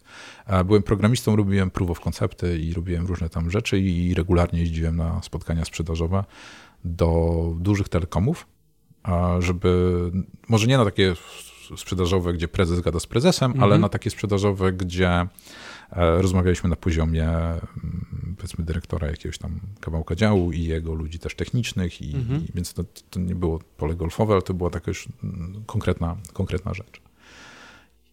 I raz miałem okazję zaobserwować, jak nasi sprzedawcy pracują i w jaki sposób doszukują się potrzeb, starają się zrozumieć potrzeby i też jakie problemy mają, mają firmy. I to mi dało bardzo duże jakby umiejscowienie mojej pracy w kontekście. Ja zacząłem rozumieć, że to, co ja tutaj sobie dubię, jest w takim kontekście większej organizacji. Ten kontekst dał mi bardzo dużo. Ten kontekst pozwolił mi później sprzedawać pomysły, bo ja byłem w stanie powiedzieć, ja bym chciał zrobić to, ja bym chciał zrobić taką refaktoryzację, ja bym chciał zrobić taką poprawkę, bo dzięki temu będę w stanie zrobić to, to, to i to. I zobacz, na tym spotkaniu, co byliśmy tam, pamiętasz, w Warszawie i było, mhm. to wyszedł dokładnie ten problem. I ja tam widzę opportunity, ja tam widzę e, potencjał. I nagle się okazywało, że, że ta osoba ze sprzedaży mówiła, E, tak, to jest super, bo ja też tam widzę ten potencjał, tylko jeszcze zróbmy coś takiego i takiego. Ale to zaczyna być rozmowa, no nie? To nie było nie, bo nie. Mhm. A, I nie było, wiesz, głupi biznes nie pozwala nam zrobić tak. re, refaktoryzacji. To, to, to jest dialog. Przypominają mi się sytuacje, gdzie mm, wiem, że ktoś miał dobry pomysł, mhm. ale po prostu w kuluarach mówi, wiesz, ja się nie będę wychylał, w tupie to mam i tak tu nikt nie słucha, nie? E, pewnie też się z czymś takim tak. spotkałeś, czyli dobry inżynier i tak dalej, ale no gdzieś może się sparzył i kisi to w sobie i Mam... może to są małe właśnie brak tych umiejętności komunikacji, tego dialogu i w firmy mówię, nie będę się wychylał.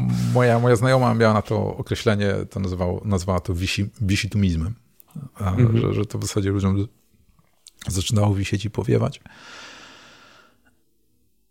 No to już jest trochę za późno. Mhm. Nie? To nie jest tak, że jeżeli ktoś ma, ma takie podejście, to znaczy, że sparzył się raz drugi i, i nie chce przechodzić tej, drugi, tej drogi po raz, e, po raz kolejny. I to nie jest problem w tej osobie jest problem i w tej osobie, i w organizacji, która, mhm. go, która go sparzyła. Czasami wygląda, czasami to sparzenie wynika z naprawdę trywialnych rzeczy i takich rzeczy, które wiemy, że tak po ludzku są, przepraszam, pardon mówiąc, skurwysyństwem, które inni, inne osoby robią, czyli e, miałem pomysł, wyszedłem z tym pomysłem raz, drugi, e, pomysł gdzieś tam miał, miał traction, miał, e, był, wzbudził zainteresowanie, mhm ale ktoś, kto był trochę nade mną, zagarnął ten pomysł i zrobił sobie na nim swoją własną karierę w organizacji. No to ja się sparzyłem, no i ja więcej z tym mhm. pomysłem nie wyjdę, ale znowu, problem nie jest we mnie, problem jest w organizacji, która takich rzeczy nie, takich rzeczy nie potrafi wyłapać i takie rzeczy e, w pewnym momencie wspiera, bo jeżeli ktoś zrobił taki numer, to z reguły w firmach tajemnicą Poliszynela jest, że coś się odbywało, wszyscy o tym wiedzą, ale skoro nikt na to nie zareagował, to znaczy, że, no, że, problem, jest, problem jest gdzie indziej. Nie? I dodatkowo jeszcze sytuacja, kiedy robimy niesamowicie ciężką rekrutację, szukamy niesamowitych specjalistów, a potem wsadzamy ich do trzepania kruda. Nie? To też jest w ogóle czasem taką e, właśnie dziwną patologią, że e, to samo zebranie wymagań, kogo my tak naprawdę potrzebujemy, versus to, co my, kogo tam szukamy, nie? Że ach, też takie sytuacje po prostu, że no czas się zastanawia, no to po co zatrudniasz takiego specjalistę z takim doświadczeniem, widzisz, co on w życiu robił, żeby, żeby co ci teraz tu przyszedł i klepnął, no to jest frustracja od razu się w nim e, wzbudzi na starcie, nie? To prawda, to prawda, ale to jest, to jest szalenie trudne e, też z punktu widzenia jakby organizacji. Inna rzecz, że nie chcę teraz być adwokatem diabła, ale nie raz, nie dwa, a w zasadzie raz, dwa nie widziałem takiej sytuacji, gdzie no bo zatrudnienie specjalisty, takiego super specjalisty, to jest proces, to jest proces, który trwa powiedzmy kwartał. W ciągu kwartału w wielu, w wielu firmach bardzo wiele rzeczy może się wydarzyć i realia, pod które taka osoba była zatrudniana w związku z kolejną reorganizacją, którą przeszła firma, na przykład się zmieniły ale osoba już została zatrudniona mhm. I, i znowu no, to jest jakaś taka umowa między dwiema, obiema stronami, ale ktoś jednak nie powiedział, że się realia zmieni. Więc to jest jakby bardziej, mhm. a, bardziej skomplikowane, ale tak, masz, a, masz rację. Ja wychodzę z założenia, że pisanie krudów też jest potrzebne, a, ale nie każdy musi to pisać non-stop. Non mhm. no, nie? Wydaje mi się, że esencja naszej pracy polega na różnorodności. Ja bardzo często spotykam się z czymś takim, że z punktu widzenia zarządzania, z punktu widzenia managementu, e, wszelkie wariacje są niepożądane. Wariacje to jest wzrost entropii, wzrost chaosu, to nie jest coś, co, e, co z punktu widzenia klasycznego pojęcia pojmowania zarządzania organizacjami jest wskazane. Co więcej, e, najmodniejsze obecnie hasło w IT, czyli reactive programming, istnieje w managemencie, nazywa się reactive management zarządzanie reaktywne jest najgorszym z możliwych zarządzań, e, przynajmniej jeżeli chodzi o wiele, e, wiele kanonów zarządzania. Programowanie reaktywne jest jednym z lepszych, jednym z lepszych. Management chce być poukładany na powtarzalność, ale w chaosie jest, rodzi się to, co najlepsze w naszej branży. I to nie jest w chaosie, że nikt nie wie, co robi, tylko w chaosie, gdzie ludzie mają przestrzeń do innowacji, do wymyślania nowych rzeczy, do refleksji nad tym, co dotychczas zrobiliśmy i spojrzenia na to, czy można to zrobić lepiej. Niekoniecznie, żeby sami od razu zaczynali robić to lepiej, ale żeby mieli tą refleksję i mogli porozmawiać z innymi i ta rozmowa była poszanowana i te pomysły były poszanowane i żeby z tego coś dalej, e, dalej wynikało. Więc management chce mieć to poukładane, a my chcemy mieć ten, um, ten chaos. I teraz, jeżeli my damy sobie przyzwolenie na ten chaos i mamy różnorodny zespół, gdzie mamy tych super specjalistów, którzy rozumieją, na czym polegają gniazdka na systemach Linuxowych, i mamy tych nie super specjalistów, którzy po prostu chcą klepnąć kolejny MVP i fajny guzik zrobić na, na, na e-commerce czy na stronie banku, to rolą zarządzania jest to, żeby połączyć ten ogień z wodą w taki sposób, żeby dynamika tego zespołu funkcjonowała i żeby każda osoba znalazła tam swoją, e, swoje miejsce. Mhm. I zgadzam się, że nie każdy zespół wymaga, potrzebuje takiego super specjalisty, ale każda firma powinna mieć przynajmniej kilku takich. Mhm. Czy dzisiaj w, w, firmach IT management jest e, oświecony? Czy to jest taki klasyczny management? Jakie to są różnice? A, wiesz co? E, tak jak ja już powiedziałem to dzisiaj, że wydaje mi się, że jest ten moment, że ludzie, którzy są w branży IT od zawsze, e, wchodzą w zarządzanie z różnych pobudek, e, bo chcą coś naprawić, bo mają sufit, jeżeli chodzi o finanse, bo chcieli mieć służbowy samochód w firmie. Jakby milion, milion jest powodów. Ale programistami zarządzają, zaczynają zarządzać ludzi, ludzie, którzy mają doświadczenie programistyczne. I trochę mamy tak jak e, w Google Larry Page zrobił, zatrudnia najlepszych możliwych specjalistów i zarządzają nimi engineering management, czyli też osoby techniczne, tylko o trochę innym profilu, nie szukając daleko, nasz wspólny znajomy Marcin E, z OutZero, Marcin Hoppe, e, mhm. przeszedł taką drogę i on jest właśnie takim engineering managerem. On, on super technicznie, technicznym, ale też e, zarządza, zarządza ludźmi. I jeżeli to się kryje pod nazwą oświecony management, to tak, to, to jest coraz częstsze i coraz bardziej, coraz bardziej powszechne. Niemniej jednak zdarzają się sytuacje, inne też zdarzają się takie sytuacje, gdzie ten oświecony management ma coś, co ja nazywam żegnaj rozum, czyli działa pod taką presją albo jest wrzucany w obszar, którego zupełnie nie rozumie, który jest dla niego, nową, jest dla niego nowością i nie ma jeszcze wyrobionego tego krytycznego spojrzenia, czy to, co ludzie każą, chcą, żeby zrobił, jest dobre, jest dobre czy złe, jest odpowiednie, czy nie, nieodpowiednie. Czasami zdarzają się takie osoby, znam takie osoby, które były super ludźmi, jeżeli chodzi o programiści, a, e, programistów czy osoby techniczne, ale potem poszły w management i stały się dziwnymi ludźmi. I zupełnie nie przestałem rozumieć, jak się zachowują. Nie wiedziałem, która osoba to jest. Ale co, masz tam się przysłowiowa e, palma im uderzyła do e, głowy? Czy... Nie, nie, jakby, e, wiesz, no masz, masz ludzi, którzy są na przykład mega otwarci i komunikują się mhm. w sposób transparentny i, i, mają tą umiejętność komunikacji i dialogu. I w momencie, kiedy przechodzą z roli konsultanta na rolę menedżerską, to tracą tą umiejętność mhm. i zupełnie, jakby komunikują się w zupełnie inny sposób i zaczynasz się zastanawiać, która osoba to była mhm. ta. E, która wersja jest. Która, która, która wersja jest prawdziwa, no nie? I wtedy to nie jest ten o, o, oświecony management. Miałem taką, chyba mogę powiedzieć, mentorkę. E, dziew, dziewczyna, kobieta, z którą pracowałem e, w jednej organizacji i ona, ona też była e, dość wysoko postawionym menadżerem w tam, podobnie jak ja, potem była nawet moją przełożoną w pewnym momencie. I ona mówiła, że dobry menedżer to jest przede wszystkim empatia i, i szacunek. jeżeli są te, jakby to jest dobry człowiek, e, to potem tych wszystkich tam trików Excelowo-spotkaniowych każdego da się nauczyć. No nie? Ale jeżeli mhm. w człowieku będzie człowiek, to on będzie tym oświeconym menadżerem, bo on w drugiej osobie będzie widział człowieka i będzie rozmawiał z nim jak z człowiekiem, a nie będzie widział w drugiej, w drugiej osoby jako, jako wiersza w Excelu.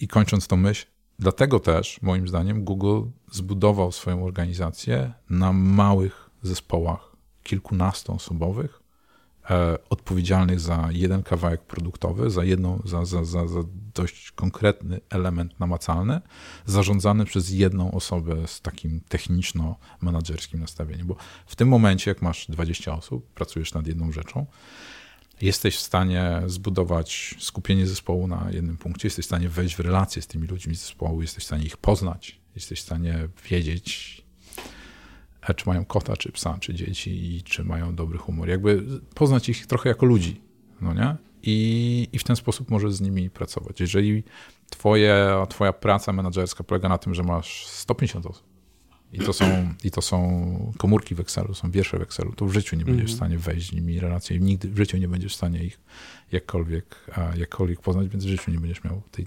możliwości wejścia w oświecony management. Jak to ładnie nazwałeś? Wczoraj um, oglądałem kawałek um, webinaru Olgi Kunysz. Mhm. Kojarzysz Olkę? Tak. Kojarzysz. Ole, Ole Kunysz. Ole, przepraszam cię, Ola. Ola. E, Ole. E, a i bo z koleżankę też mam, Olgę, i mi się teraz pomyliły osoby, Ole. I e, mam, mam webinar taki... był z, e, nie pamiętam. Z Magdą Stożek. Z Magdą, z Software Mill. Tak. E, widziałem tylko kawałek, ale już mnie to zaciekawiło i wrócę do tego, ponieważ co mnie zaciekawiło, że tam programiści są, mam wrażenie, bardzo blisko biznesu, firmy, wręcz e, mają realny wpływ, bo przytoczyła przykład, że na zebraniu, jeśli oni się spotkają, to mogą wręcz przegłosować prezesa, jego decyzję, ponieważ uznają, czyli taki programista, inżynier, tak, uznają w grupie, że to będzie miało złe skutki dla projektu, dla firmy i tak dalej. Czyli nie wiem, czy dobrze odczułem, ale mam wrażenie, że zbliżają właśnie, że firma chce zbliżyć programistów do tego biznesu, żeby oni realnie czuli, że twoja decyzja może no nie powiem, że położyć firmę, ale rozumiesz, co to mam jest, e, jest, na myśli, że to nie jest tak, że a zrobię, dobra, spartacze, dobra, tam firma e, dźwignie, nie? Zobacz, to jest, to jest trochę tak, że Software Mill, nie pracowałem w Software Millu, mhm. że znam tam parę osób, to zupełny przypadek, ale to podejście i to, o czym mówisz, jest u podstawy funkcjonowania firmy. To jest w jej wartościach, bo od samego początku, a na przestrzeni ostatnich lat na pewno, i tutaj jakby ok, osoby, które są wewnątrz Software Millu pewnie mogą a, wytknąć mi um, bajdurzenie, ale, mhm. ale nie wiem, jak to wygląda od środka. Niemniej jednak to, co zrobił Tomek Szymański i Adam Warski, czyli obecnych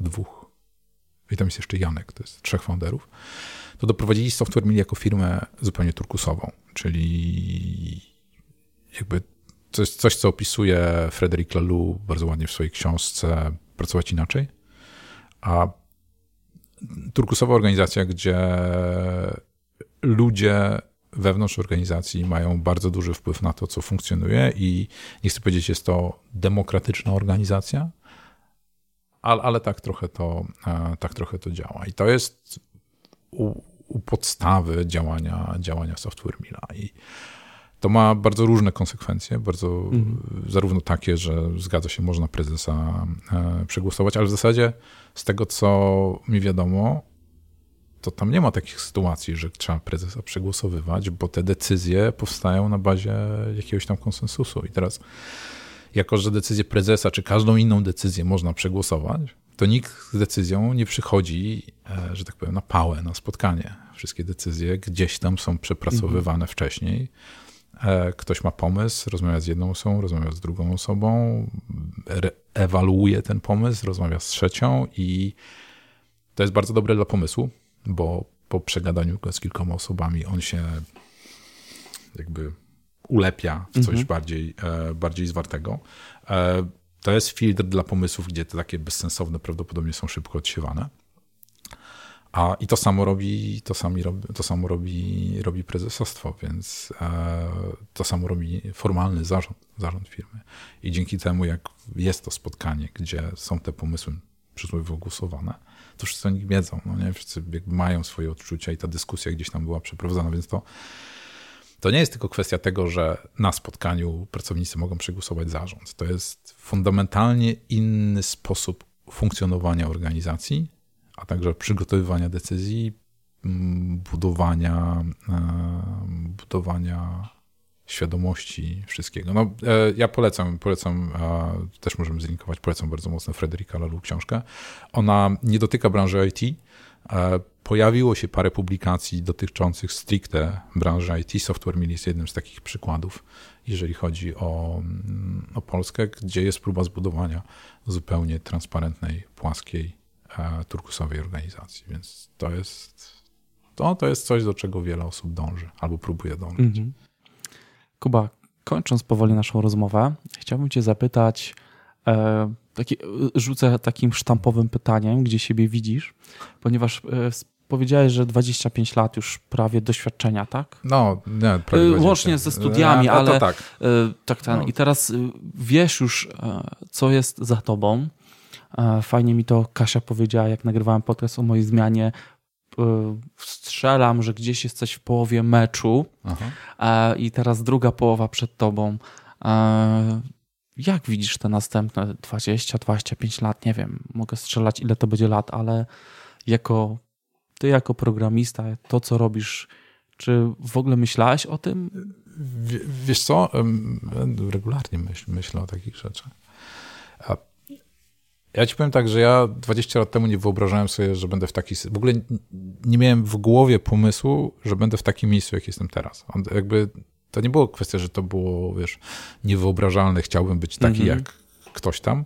Ja w ogóle nie miałem świadomości istnienia i możliwości czegoś takiego. E, pracowałem e, w jedna z moich pierwszych prac, pracowałem w pewnej firmie w Sopocie, e, która wdrażała SAP-a dla dużej organizacji i oni tam mieli takiego konsultanta SAP-owego i to był człowiek, po którym legendy chodziły, ile on pieniędzy zarabia i on przyjeżdżał do e, pracy taksówką i on nigdy nie wiedział, czy będzie jutro, bo musiał skonsultować się z kalendarzem, miał człowieka, który układał jego agendę na kolejne tygodnie i na przykład następnego dnia nie, bo o 6 rano miał samolot do Monachium.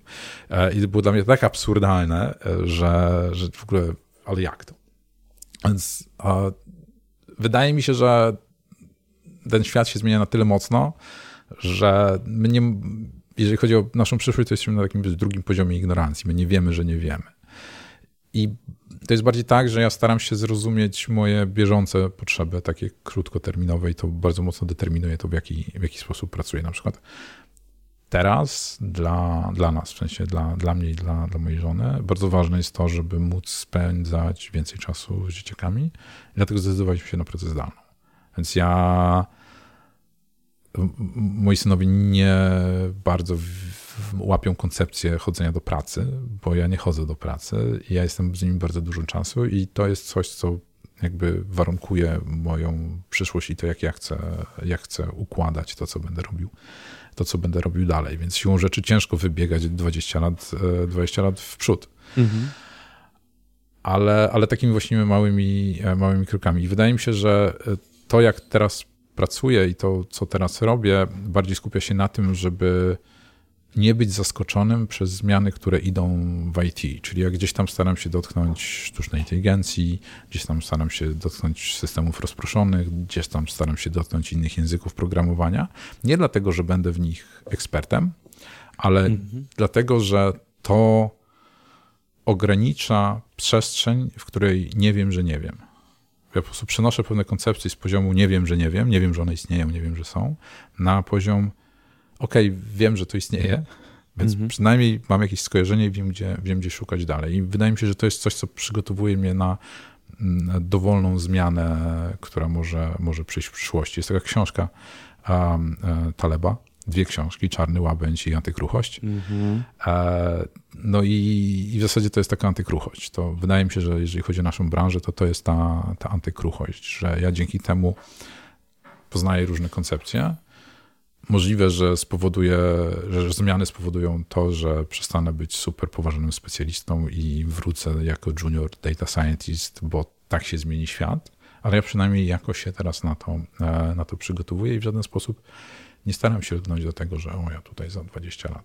Takie podejście, a ja tu za 20 lat, to bardzo mocno nas ogranicza, bo my sobie gdzieś tam przytrzemy, o, tu muszę to zrobić. I przez to stajemy się nieodporni na, na, na czarnym łabędzie. Nie? A wydaje mi się, że bliższe mi jest to, żeby, żeby być jednak antykruchem na to, co się, co się, ma, co się ma wydarzyć, więc nie wiem, gdzie będę za 20 lat. E, nie wiem, co będę robił. Nie wiem, co będę robił za dwa lata, ale wiem, że ileś rzeczy, które robię teraz na bieżąco, są na tyle wartościowe, że nieważne, co będzie, to chyba pomoże mi się to w tym wszystkim odnaleźć. I życzę Ci, żebyś e, się odnalazł. Dziękuję Ci bardzo Dzięki za rozmowę. bardzo. Zdaje się, że mamy gościa. Ktoś, E, ktoś już e, wrócił, tak? tak? Tak, ktoś już wrócił. Ktoś już wrócił do domu. No, taki fajny klimat domowy. Podoba mi się taki Polecam, polecam. Może, możemy zrobić kolejną, kolejną, kolejny podcast Mhm. o pracy, pracy zdalnej. Albo polecam, możesz, możemy, się, możemy, się, możemy się spotkać z osobami, które w Trójmieście pracują zdalnie, ale w biurze. No bo jest kilka takich. Ja, ja, ja Mhm. znam, no z takich, które się udzielają, to jest, to jest Marcin na przykład, a chyba Karol Otkowski, który też gdzieś tu krąży, e, też pracuje zdalnie. E, jest trochę osób, które... Jest, jest, jest. jest. No, znam Adama właśnie z, z Microsoftu, który no, całkowicie zdalnie pracuje, Tak. Też, także to by było ciekawe. Dobrze, Kuba, dziękuję Dzięki bardzo. i do usłyszenia następnym razem. Cześć! Cześć.